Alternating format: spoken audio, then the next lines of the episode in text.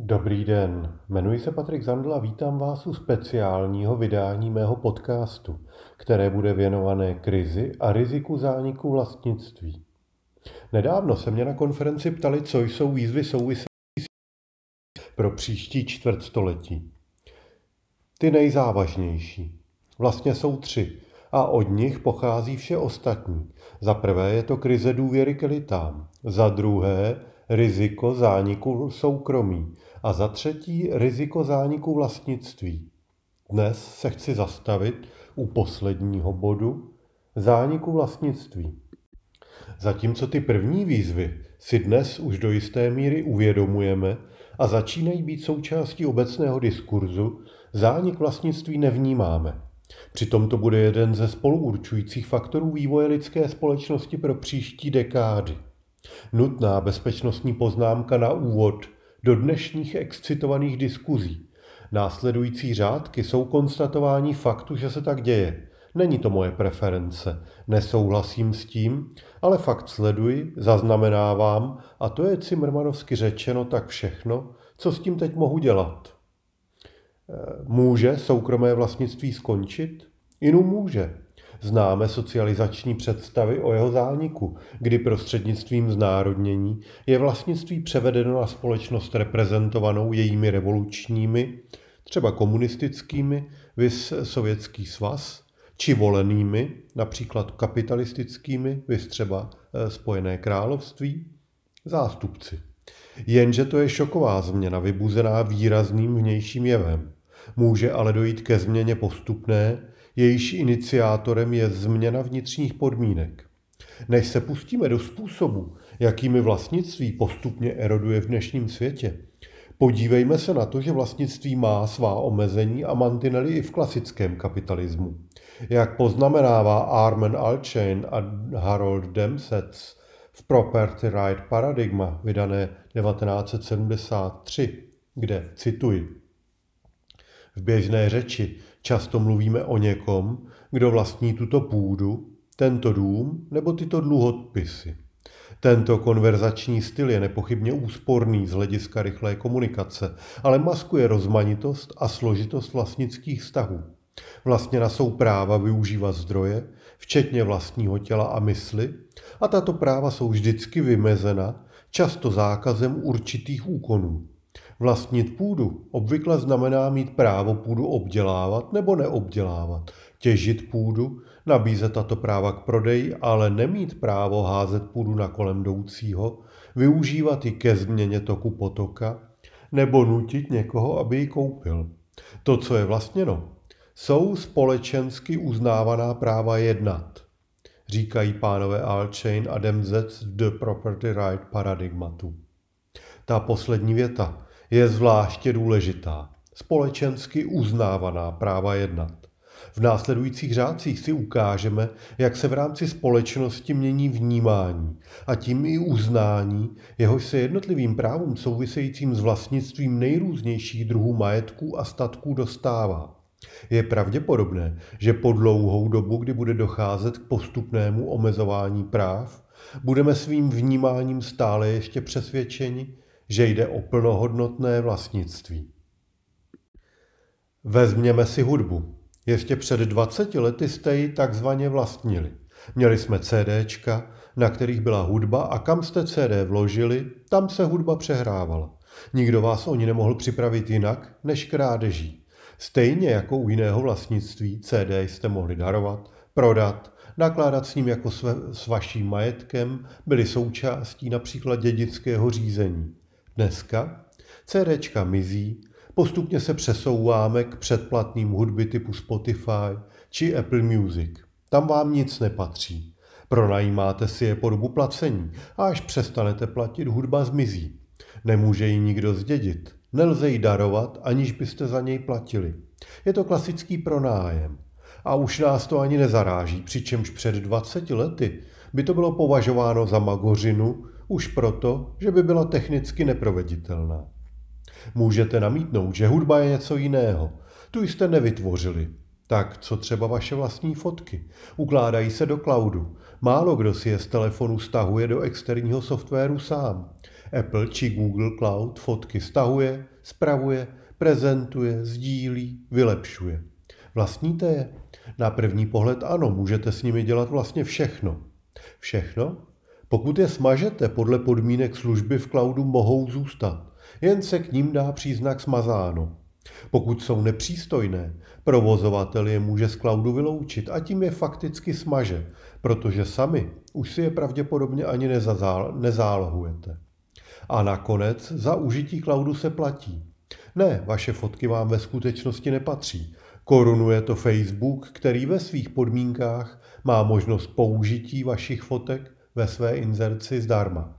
Zbavení se vlastnictví ještě není zcela dokonáno, ale postupuje. Máme takové pochybnosti i u hmotného vlastnictví? Dobře, to jsme mluvili o vlastnictví nehmotného majetku. Hmotnému se to přece stát nemůže, namítáte mi. Takže po pořadě. Co takové dopravní prostředky, třeba kola? V řadě měst je prostě pohodlnější pro dopravu po městě zaplatit měsíční paušál či jednorázové jízdné a pronajmout si kolo či koloběžku na jízdu po městě. Nemusíte se bát zlodějů, řešit servis, skladování, měsíční paušál je vcelku nevysoký, tak proč vlastně vlastnit kolo? A pokud ho vlastnit, tak výkonný bike, na kterém se proženete terénem nebo sto kilometrů po silnici a který si rozhodně nechcete brát na šest kiláků trasy do práce a skladovat ho u klandru před ofisem. Auto. To je to pravé vlastnictví a statut symbol, minimálně v Česku. Nic nepohladí ego tolik, jako když vystoupíte v naleštěných polobotkách ze sedmičkového báva v plné palbě do bláta silnice před tou čtyřkou, ve které máte sraz se spolužáky ze základní. Tedy pokud žijete u nás na východě. Na západě auta jako statut symbol ustupují, proměňují se. Nehodí se jezdit na mrtvý dinosaury, je jasná postupující orientace na elektro. Jenže s elektrifikací vozů souvisí i rychle postupující software. Pokud se opravdu podaří vyvinout plně samonavigující se vozy, bude praktičtější cestovat právě jimi. Objednat si je v aplikaci, zaplatit za jejich použití a nelámat si hlavu s tím, jak taková auta servisovat, platit za ně složenky, či jak řešit drobné potíže. Podstatnější bude držet si čistou reputaci v identifikačních systémech, tedy nemít záznam, že jste vůz vrátili špinavý, poblinkaný či snad porouchaný. To by vám jej příště mohli půjčit dráže nebo dokonce vůbec. A bydlení. S jeho vlastnictvím je to nahnuté dlouhodobě. V řadě světových měst už není dosažitelné jeho vlastnictví.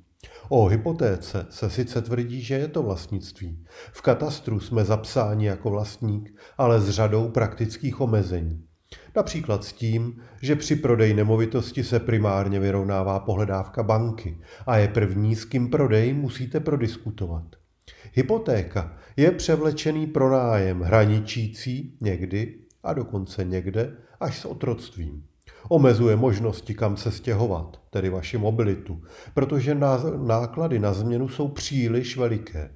Omezuje možnosti s kým být, protože na hypotéku jednotlivec, zejména ženského pohlaví, nedosáhne snadno a změna tohoto uspořádání znamená, že si to hypotéční ústav patřičně zaúčtuje.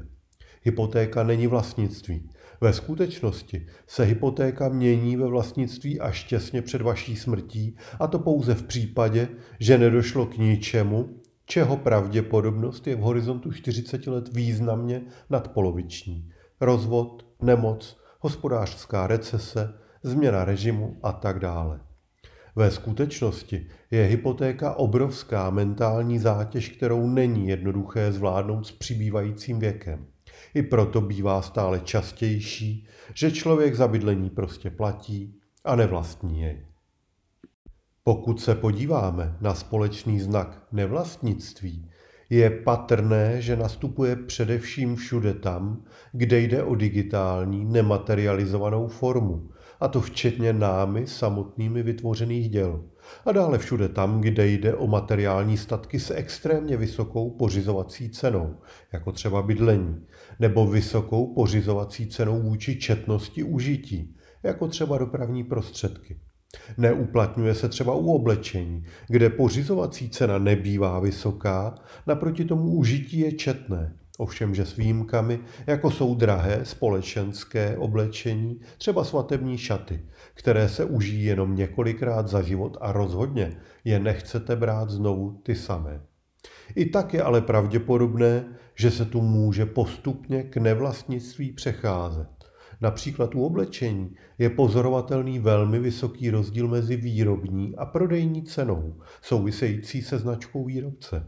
Pokud přepočítáte cenu za použití například dobré košile, jde o desítky korun za jedno použití. Dobré běžecké boty stojí cirka čtyři koruny na kilometr, teda zhruba více než benzín na kilometr cesty osobním vozem. Zároveň zde působí módní aspekty, kdy oblečení mezi jednotlivými roky rychle zastarává a ačkoliv je fyzicky použitelné, nelze jej ve společnosti nosit. Existují také různé spotřebitelské kluby, které vám pošlou měsíčně ponožky nebo prádlo a počítají s tím, že v průběhu roku se toto zboží obnosí a příští rok nahradí novým. Zkrácená životnost morální i fyzická vede ke změně vnímání takového způsobu použití zboží jako k nevlastnictví a bude posilovat vědomí, že nevlastnit je vlastně v pořádku a zcela převažující trend. Z pohledu uživatele je jedno, zda bezcenné zboží je vráceno pronajímateli nebo vyhazováno. Eroze soukromého vlastnictví. Na výše uvedených příkladech jsme si ukázali, že soukromé vlastnictví již dnes není žádná samozřejmost. Dochází k jeho postupné erozi, která navíc obecně není vnímána jako hrozba, což jen erozi posiluje. Příčin ústupu od soukromého vlastnictví můžeme definovat několik. Za prvé, extrémní cena majetků. Extrémní cena některých majetků neumožňuje si je pořídit, nebo jen za velmi omezujících podmínek. Tak je tomu například u nemovitostí. Zastavme se ale na chvíli u pojmu extrémní cena. Za takovou cenu označujeme částku, kterou není možné v dlouhodobém horizontu, jakým je aktivní lidský život, ušetřit z průměrného platu ani za vysokých úsporných opatření. Jestliže průměrná čistá mzda v Česku představuje dvacet tři tisíc korun měsíčně, potřebuje jedinec téměř deset let bez jediné koruny útraty, aby si koupil běžný byt v okresním městě. To je extrémní cena, kterou není možné za žádných běžných okolností našetřit a je tedy průměrnému jedinci nedosažitelná bez vnějšího zásahu, například bez aktivního podnikání, podpory rodiny nebo bez podvodu či krádeže. To také mimochodem spolu vysvětluje vysokou míru tolerance podvodného jednání v Česku. Je to jedna z mála možností, jak zajistit vlastní bydlení, které je přitom společensky označováno za samozřejmou tužbu. Z toho mnohým lidem logicky plyne, že všechny strategie vedoucí k jeho získání jsou přípustné a podle toho se také chovají tím, že tolerují i nepravosti. Na extrémní cenu nemovitostí jsme již v celku zvyklí, ačkoliv existuje silná tendence posttradičních politických stran tento vývoj neakceptovat. Za prvé kvůli vysoké společenské poptávce mezi voliči po modelu vlastního bydlení, ale také kvůli značnému celospolečenskému riziku, jaké extrémní cena základní životní potřeby vytváří, viz výše zmíněná akceptace podvodného jednání.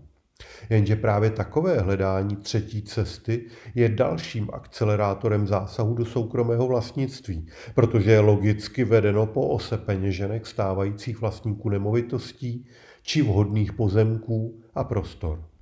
Tyto přístupy mohou obsahovat postupy, jako je třeba regulace výše nájemného, která se může později promítnout do cen nemovitostí, jež přestávají být investičně výhodná. Ve skutečnosti takový postup v dlouhodobém výhledu jen přispívá k oddělení ceny nájmu od tržní ceny nemovitostí, kdy majitel nemovitosti vynuceně akceptuje, že výnos z nemovitosti nemusí být investičně závratný. Předpokládá ale její pozdější využití v rámci rodiny, třeba pro vlastní děti, nebo očekává její finanční zhodnocení, které sice nemůže promítnout do regulovaného nájmu, ale oprávněně čeká, že situace se jednou změní, nebo bude mít nemovitost pro své děti a vhodně uložené peníze do konzervativního investičního prostředku. Dalším postupem může být třeba omezení mezigenerační mobility kapitálu, tedy třeba významně vysoká dědická daň, která zkomplikuje předávání nemovitostí dětem a opět má tendenci tlačit na snížení cen nemovitostí. I to má svá úskalí a samozřejmě postup není stoprocentně funkční, je nicméně překvapivě účinný a v Česku se o něm začala vést velmi ultra vyhrocená debata. Významným postupem je rovněž práce s daní nemovitosti, která je v Česku také tradičně velmi nízká. Za rodinný dům se dneska platí sto koruny měsíčně. Ve světě ale může být v jednotkách procent cen nemovitosti v případě, že není trvale obývána majitelem nemovitosti. I tento model je zajímavě efektivní, také proto, že není možné mít víc trvalých bydlišť ve vlastních nemovitostech. Na jednu stranu si tedy společnost zvyká na fakt, že extrémně drahé bydlení ponechává pro sílící skupinu uživatelů jako jedinou možnost především formu bydlení nájemního. Soukromé vlastnictví bydlení je pro stále širší skupiny obyvatel nedosažitelné, ačkoliv je označované za samozřejmé a jeho nedosážení pak za životní selhání a nedosažení statutu střední sociální třídy. Na druhou stranu státní správa musí ze svého pohledu nutně tlačit na oddělení ceny investičního vlastnictví nemovitosti od ceny kapitálového výnosu z vlastnictví, jež je předpokladem pro výši nájemného. Tím se snaží vytvořit předpoklady pro únosnou cenu vlastnictví nemovitosti užívané k vlastnímu bydlení. Dále k tomu, aby cena nájemního bydlení z privátních zdrojů nekopírovala cenu na jeho vlastnictví a nakonec, a to především, se snaží motivovat trh, aby nalezl jiný systém tvorby a užívání bydlení než čisté vlastnictví hrazené hotovými penězmi. Třeba a nikoliv výhradně různé druhy bytových družstev či komun nebo rozvoj obecního bydlení. Těmito metodami se státy snaží s různým úspěchem motivovat trh, aby řešení nalezl, protože jsou si vědomi toho, že optimální režim nejsou schopni trhu nadiktovat a naopak jsou si vědomi celospolečenských i ekonomických problémů, které dnešní stav přináší. Za druhé, vysoká cena soužití.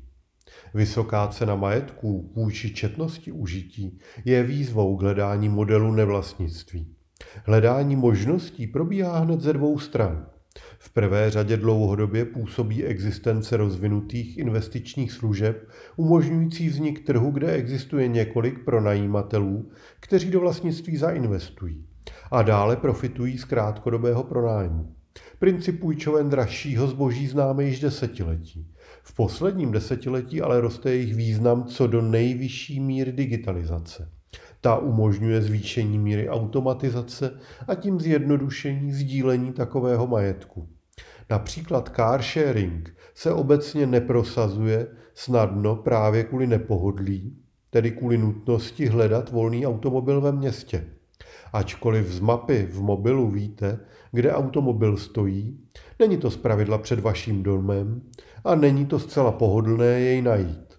Z průzkumu je zřejmé, že car sharingu se lépe daří ve městech, která nemají obdoby modrých zón, umožňujících snadné parkování vozu před vlastním domem. A naopak města či městské části, kde je obtížné zaparkovat vlastní vůz před vlastním bydlením, jsou pro rozvoj car sharingu vhodná, protože stejně musíte ujít nějakou, často nikoliv nepodstatnou vzdálenost k vozu. Naopak u bike sharingu je situace jiná.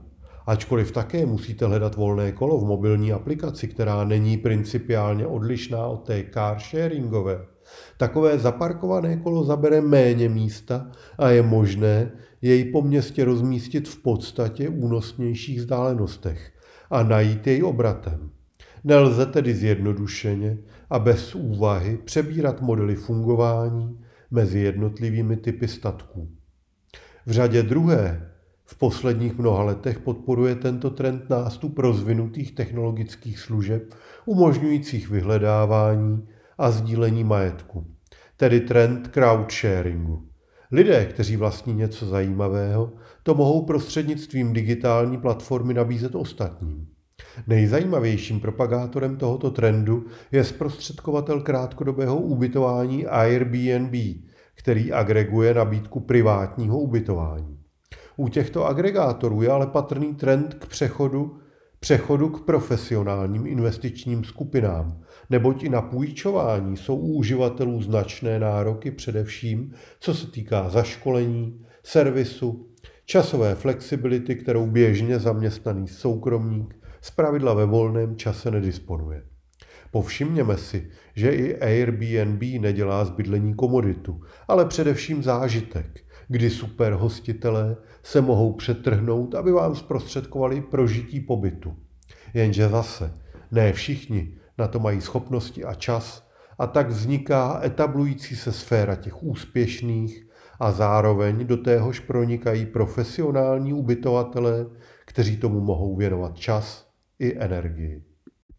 Za třetí, pohodlí digitálního zboží. Posledním bodem, proč se nevlastnictví podle mého soudu prosazuje především u digitálního zboží, je uživatelské pohodlí.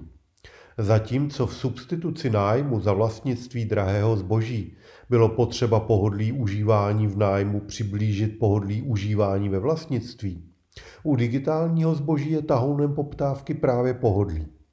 Mít fotografie uložené v cloudu na Apple, Google či podobných systémech je zcela odlišné od stahování fotografií z, opar- z fotoaparátu. Tak především přispěl k pohodlí celý ekosystém. Fotografii pořídíte mobilem, ta se automaticky nasynchronizuje na všechna zařízení a všem rodinným příslušníkům. Jedním stiskem tlačítka ji pošlete kamarádům či na sociální sítě ještě z místa, kde jste fotku pořídili. To je naprosto jiný uživatelský zážitek, než přijet domů, stáhnout fotky z fotoaparátu na počítač a pak je začít ručně rozesílat. Mít hudbu pronajatou od Spotify znamená, že si můžete poslouchat úplně všechno, na co máte náladu.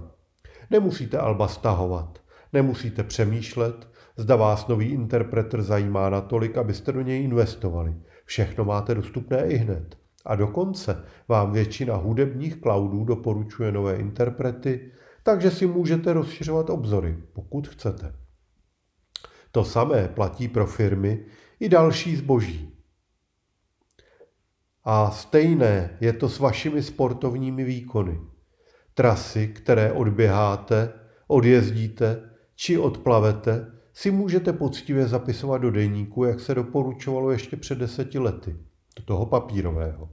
Nebo je zaznamenají chytré hodinky a uploadují je na Stravu či třeba Endomondo, byť to nedávno skončilo. Díky tomu si můžete výkony ihned poměřovat, komentovat a vůbec dávat ostatním najevo, jak jste úžasní. Odnést si je jinam, to už tak jednoduché není. Není zrovna lehké zbalit se a odejít třeba z Endomonda právě na Stravu nebo z Garminu na, na Sunto. Přijdete o své zážitky. Kilometry v nohách vám nevezme nikdo, ale sdílení zážitků, statistiky a vzpomínky budou pryč.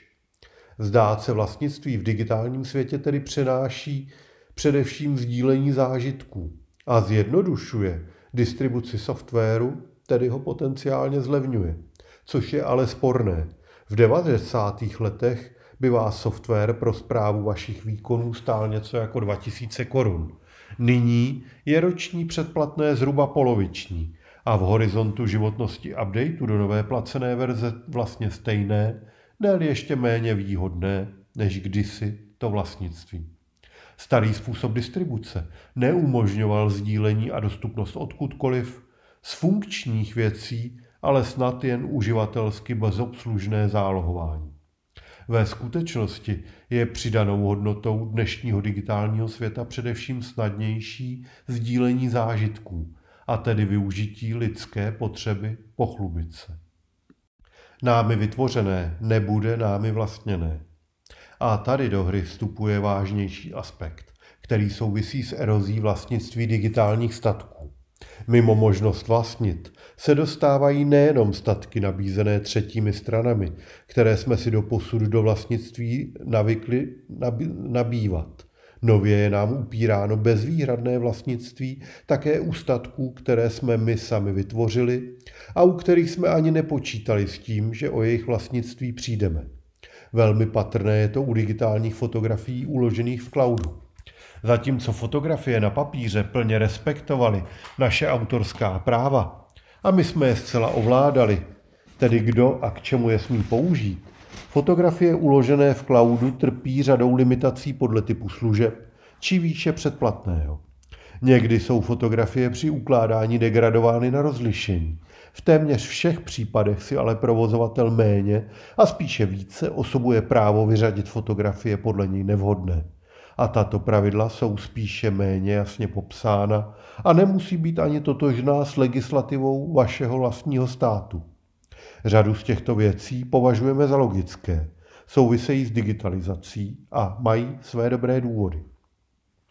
Tak například Facebook v podmínkách služby výslovně říká, že, cituji, vlastníte več- veškerý obsah a informace, které vkládáte na Facebook. Konec citátu. Jenže hned o kousek dále je k tomu bezvýhradnému vlastnictví učiněna řada výhrad. Opět cituji. Pro obsah, na který se vztahují práva duševního vlastnictví, jako jsou fotografie a videa, tedy autorský obsah, nám s výhradou nastavení soukromí a aplikací výslovně udělujete toto svolení. Udělujete nám nevýhradní, přenositelnou, sublicenční celosvětovou licenci na používání jakéhokoliv autorského obsahu, který zveřejníte na Facebooku nebo v souvislosti s ním. Autorská licence. Tato autorská licence končí odstraněním autorského obsahu nebo vašeho účtu, pokud váš obsah nebyl sdílen s jinými uživateli a ti jej neodstranili. Konec citátu. Tato výhrada je logická. Říká, že Facebook jste pověřili vystavováním obsahu a tedy, že nemůže být žalován za to, že ob- zobrazuje vámi nahrané fotografie na svých stránkách. Tedy, že prakticky smí dělat to, k čemu jste tam ty fotografie nahráli. Jenže také z toho plyne, že Facebook smí vaše fotografie používat ve svých reklamních sděleních a dokonce i to, že práva k jejich užití může na někoho převést. I to má svůj legitimní důvod, zbavuje se tak možnosti úspěšné vaší žaloby za to, že vaši fotografii uložil třeba na datové úložiště C D N ky, sítě distribující obsah, které si pronajímá od jiných firem. Či třeba za to, že fotografie se uloží cestou do vyrovnávacích pamětí proxy serverů. Svět cloudů je složitý. Fotografie, kterou nahrajete na jeden server, se kvůli rychlosti může dostat do vyrovnávacích pamětí, služeb Content Delivery Network, do indexů prohlížečů, tedy do všeho, co jsme si zvykli považovat za internetovou infrastrukturu a co všechno eroduje vaši naprostou vládu nad vámi vytvořeným obsahem.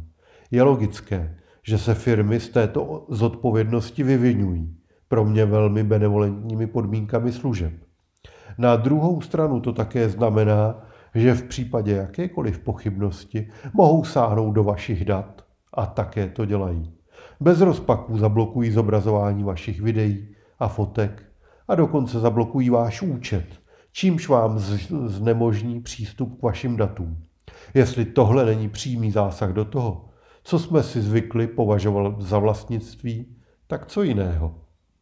Tento problém se stává u digitálních dat velmi rozšířeným a nepodléhají mu jen tak přímočará vaše vlastní data, jako jsou fotografie, ale i vaše data pořízená cizími technologickými prostředky. Řada energetických společností například nepovažuje data o spotřebě energií zákazníků za jejich data, ale za svoje data. A od toho si osobovala právo blokovat přístup třetích stran třeba k odečtům energií. Umravňovat takové firmy musela až legislativa, zatímco v Česku tato praxe odepírání přístupu k těmto datům u ČEZu přetrvává dodnes. Zásadní hrozbou U digitálních dat tedy nebude trvalé zpochybňování jejich vlastnictví, kdy majitel část tech, části technických prostředků, kterými jsou data pořizována či sdílena, bude upírat práva tomu, kdo data ve skutečnosti primárně pořídil. Pamatujme na to, že velká část těchto dat je pořízena výhradně za účelem sdílení. Nemají žádný jiný podstatný smysl. Sdílení těchto dat je přitom základní funkcí sociálních sítí a řady technických prostředků. Jak to jde dohromady s faktem, že sdílení může být odepřeno provozovatelem sítě?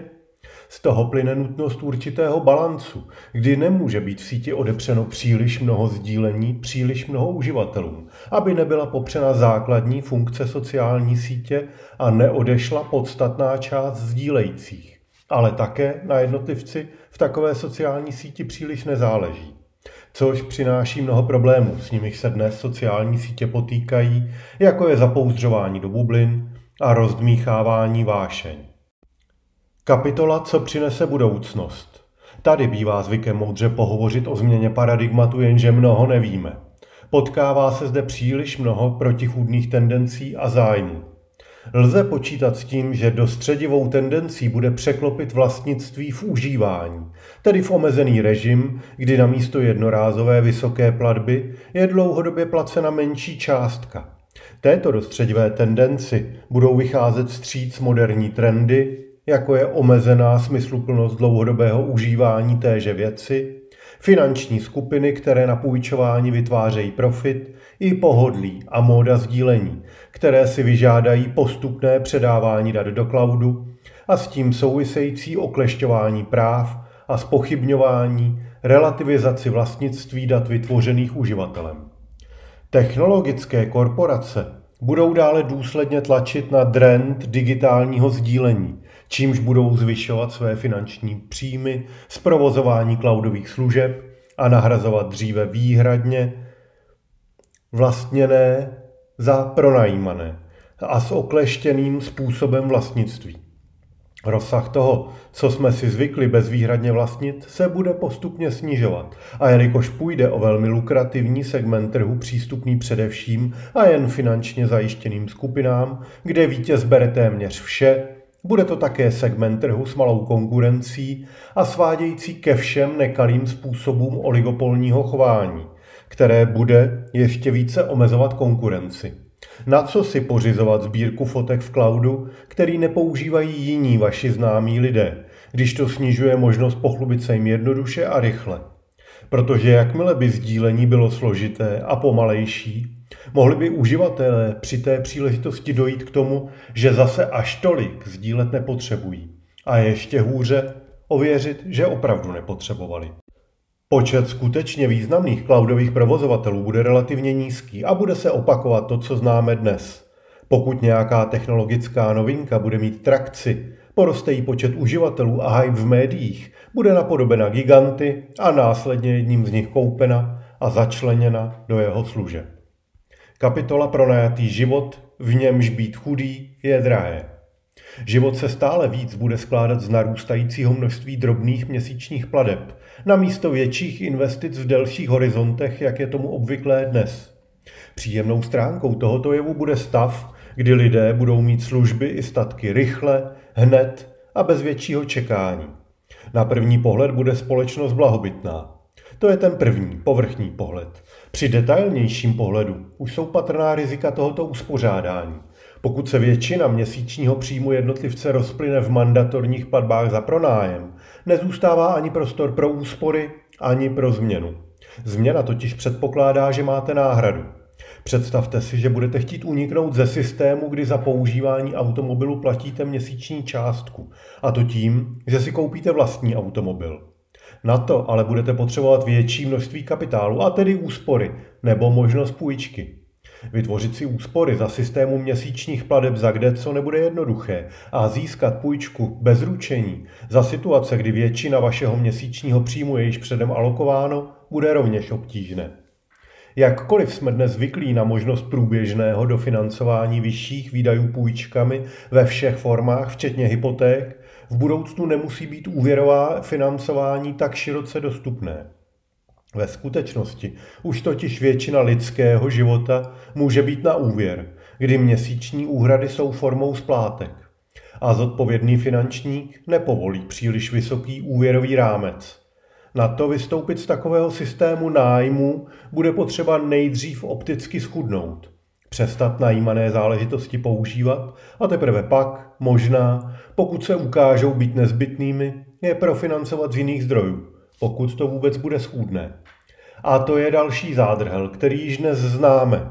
Pokud některé zboží je prodáváno téměř výhradně přes oligopolního dodavatele, bývá mu za prvé výrazně přizpůsobeno a za druhé má takový odběratel diametrálně jiné podmínky než zbývající a obratově nepodstatná část trhu. Může se tak stát, že například řada modelů automobilů nebude vůbec na trhu volně dostupná, budou dostupné pouze přes pronajímatele. Ostatní vozy budou k dispozici za výrazně vyšší cenu, než jakou poskytne nájemní profinancování, ačkoliv skutečná cena vozu taková nebude.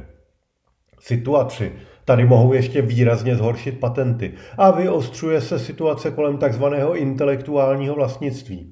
Zatímco v minulosti se technologický pokrok rychle promítal do nabídky u všech prodejců, v poslední době vysoké náklady na vývoj a především na zajištění masivních výrobních kapacit a ochranu intelektuálního vlastnictví způsobují, že technologický pokrok se na dlouhá léta omezuje na jednu firmu. Příkladem může být krycí sklíčko mobilních telefonů. Po dlouhá léta se používalo plexisklo, jenže někdejší šéf Apple Steve Jobs slíbil, že jeho iPhone bude krytý odolným skutečným sklem, což byla kvalitativní a opticky rozpoznatelná změna. Jenže Jobs zároveň vykoupil kompletní kapacitu produkce takového speciálního krycího skla a kapacitu výroby nebylo jednoduché navýšit. Vyžádalo by si to speciální výrobní linky, pro které by musela být zajištěna obrovská poptávka, jakou ale ostatní výrobci mobilů nemohli či nechtěli slíbit. A tak trvalo mnoho let, než se krycí, krycí sklo Corning a jeho klony stalo součástí jiných mobilních telefonů. V případě inovativních, velmi komplexně a náročně vyráběných materiálů či součástek je pořizovací cena výrobních zařízení obrovská a podstatnou součástí ceny takového výrobku. Vývoj běží kupředu tak rychle, že pět let staré technologie nepostačují. S tím je spojený problém intelektuálního vlastnictví. Dříve se podstatně rychleji dařilo nacházet alternativní cesty vedoucí k podobnému výsledku, jakého dosahovala patentová technologie či postup. S rizikem rozmachu softwarových patentů se může stát, že takový postup se výrazně zpomalí, či nebude vůbec možný. Již dnes existují tzv. Nukleární patenty, například v rámci technologií mobilních sítí, které kdyby nebyly dostupné všem za nediskriminačních podmínek, byť za úplatu, by umožnily ostatní udržet mimo segment trhu. Takové patenty hrozí i v oblastech, jako je umělá inteligence či biotechnologie a projevují se i ve výzkumu D N A, kdy si výzkumné firmy patentují sekvenci D N A jednotlivých rostlin, u nichž počítají s budoucím použitím. I to je jeden z důvodů, proč nynější systém ochrany intelektuálního vlastnictví není v dlouhodobém horizontu takto udržitelný. Dochází k patentování nikoliv vynalezených, ale pouze popsaných věcí a hrozí to znemožnit ostatním jakékoliv další využití segmentu. Možnou cestou je systém povinného nediskriminačního licencování, ale také kratší doby patentování a vůbec revize systému, přičemž úvahy o jejich podobách jdou nad rámec tohoto textu. Tyto a další dnes těžko předvídatelné aspekty tlačí na to, aby od digitálního nevlastnictví nebyla cesta zpět a postupně se automaticky stalo dominantním modelem u širokých mas. Jak moc širokých? To bude záviset na ekonomické vyspělosti každé společnosti a také na způsobu státních zásahů i efektivitě. S nimiž budou média takový model vnucovat jako symbol modernosti, bohatství a šťastné spotřeby.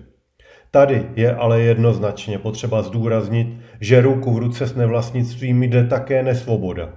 Čím větší část příjmu je povinně alokovaných na splátky, tím větší je nesvoboda jednotlivce se rozhodovat. tak to, to sice ve společnosti nemusí být vnímáno, protože svoboda vybrat si jiný nevlastněný produkt bude značná. Firmy se budou předhánět v tom, jaké pronajímané auto či jinou nevlastněnou službu či zboží si můžete vybrat.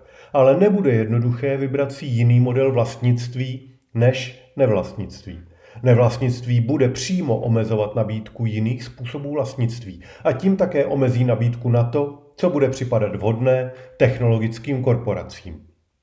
Vznikne pronajatý život, který bude pro chudé drahý a ze kterého bude obtížné uniknout. To povede k frustracím a postupnému nárůstu nespokojenosti a nálad vyžadujících zásah do práv technologických a finančních korporací, tedy nakonec ke státní regulaci. Minimálně v oblasti dluhů a počtu závazků i způsobu vyvázání se z nich, i v oblasti snížení lock-in efektu, kdy uživatelé nebudou moct přejít k jiné službě. Bude v zájmu státu, aby zasáhl, pokud nedojde k samoregulaci v odvětví. A firmy musí být sami aktivní, aktivně státní retorikou tlačeny k tomu, aby navrhly prosegmentovou samoregulaci dříve, než si ji vynutí státy. Kapitola Jak se digitální nevlastnictví projeví na samotné společnosti? Především se relativizace závazků může přenést i do partnerských vztahů. Pokud je jednoduché změnit model auta z měsíce na měsíc, proč by nemělo být vnímáno za podobně žádoucí netrvat na dlouhodobých mezilidských vztazích? To je trend, který již několik generací sílí a digitální nevlastnictví jej bude jen posilovat. Navíc tím, že některé typy nevlastnictví budou počítat s poplatkem za použití a nebude tolik podstatné rozkladat náklady na ně na více členů domácnosti, nebude tolik důležité z finančního pohledu více člené domácnosti vytvářet. Přitom majetek je dneska významným aspektem bránícím rozvodům. Pokud bude jednodušší majetkové vyrovnání skrze nevlastnictví a také bude finančně snazší single život, bude to ta další turbulence do konceptu manželství a dlouhodobého mezilidského soužití jako takového. I to může být ovšem vykládáno jako příspěvek ke svobodné volbě. Je také potřeba počítat s tím, že relativizace vlastnictví bude provázena ztrátou soukromí. Pokud vám vaše osobní data nepatří, jak mohou být soukromá, do jaké míry? Již dnes je běžné, že pokud jsou soukromá data shledávána dostatečně zábavnými, jsou sdíléna a používána. A to počínaje záznamy z bezpečnostních kamer až po kategorii revenge porn. Nikoliv posledním aspektem je posilování moci technologických gigantů, které mohou měsíčním transferem peněz konkurovat státům. V řadě případů si již dnes takové firmy osobují právo rozhodovat o nakládání s uživatelskými daty. Takže kromě finanční moci získávají i značnou moc soudní, která stále není efektivně zpochybněna a rozporována státy. Pokud se budou takovéto nabídky služeb rozšiřovat do oblasti zdravotnictví či bezpečnosti, a to je sledovatelné již dnes, budou technologické konglomeráty ohrožovat samotnou podstatu států, kdy převezmou velkou část jejich pravomocí, finančních toků, ale nepřevezmou jeho závazky. Budou vznikat rozšiřující se enklávy našich životů, kde stát bude postupně ztrácet vliv, a to včetně klíčových sociálních oblastí a bezpečnosti, kde státu zůstanou nelukrativní působiště, zatímco ty lukrativní si zprivatizují technologické firmy. Je to stejné dilema jako u soukromého zdravotního pojištění, z čeho stát zaplatí ošetřování chudých, když bohatí odejdou k soukromým pojistitelům. Jak například vyřešit situaci, když určité skupině obyvatel odmítnou carsharingové firmy půjčovat vozidla za situace, kdy carsharing bude dominantní formou používání vozů. Kapitola Lze efektivizovat nevlastnictví. Může se z nevlastnictví stát pozitivní trend?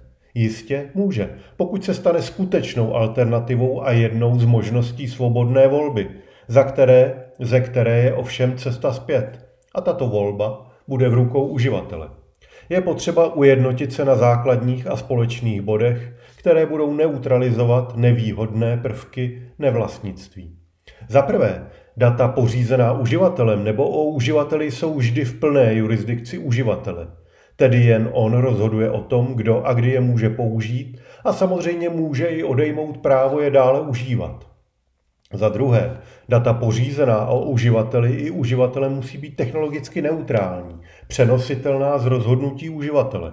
Netýká se to jen například souborů, ale i dat o propojení mezi uživateli, třeba sociální schémata ze sociálních sítí.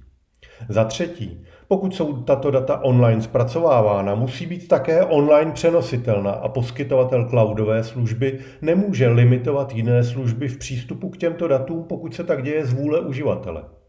Za čtvrté, bylo by vhodné podpořit vznik neutrálních datových výměnných bodů pro základní služby a standardizovat také proces auditu nakládání s daty. Je zásadní, aby uživatel měl co nejpohodlnější přechod mezi službami s plnou datovou sadou. A také, aby mohl snadno ověřit, jaká data o něm která služba a jak zpracovává. Za páté, neoprávněné nakládání s daty uživatele je závažný trestný čin, za které musí být plně zodpovědný management firmy, jakož i všichni, kdo se o takovém činu dozvěděli a nepodnikli žádná opatření. Je pravděpodobné, že v průběhu doby se k těmto pěti bodům doplní další, které se ukáží být důležité. Stejně tak je zřejmé, že tyto body dojdou mnohého zpřesňování. Teprve za situace plné ochrany a mobility dat bude možné z nevlastnictví udělat další evoluční výhodu digitalizované společnosti. Děkuji vám za pozornost k tomuto tématu a hezký den přeje Patrik Zandl.